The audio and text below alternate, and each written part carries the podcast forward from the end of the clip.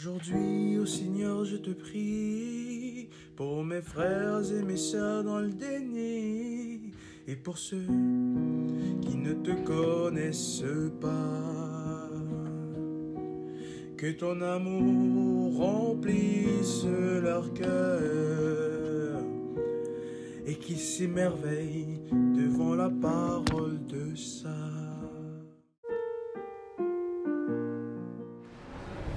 Nous aurons à rendre compte du sang des prophètes que nous avons versé ou que nous continuons à verser aujourd'hui.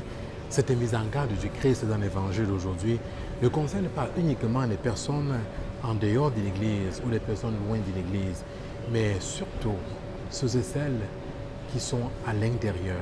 Oui, bien aimés dans le Christ, nous versons le sang de nombreux prophètes aujourd'hui de bien des manières, par nos calomnies, par nos agissements, lorsque nous bafons la réputation des uns et des autres, parce que nous avons la prétention du savoir, parce que nous voulons avoir le monopole, le monopole du savoir, parce que nous voulons que les autres pensent comme nous, ou plutôt parce que les autres ne pensent pas comme nous. Oui, bien aimés dans le Christ, on a un danger qui nous guette tous les jours.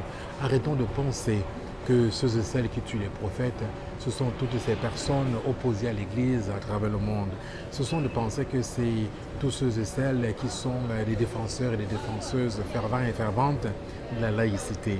Pourtant, nous, à l'interne, nous tuons nos frères et nos sœurs qui sont envoyés par le Seigneur pour nous porter nos bonnes nouvelles parce que nous restons repliés sur nous-mêmes. Nous restons avec nos œillères.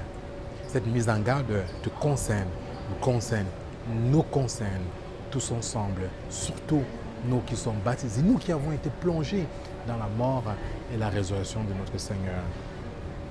Une façon pour nous, bien-aimés dans le Christ, d'arrêter de faire couler le sang des prophètes, c'est d'apprendre déjà à reconnaître ces prophètes que le Seigneur nous envoie aujourd'hui. Apprendre à les reconnaître, nous laisser déranger par leurs paroles, par leurs témoignages et aussi accepter une réelle une véritable conversion. Amen.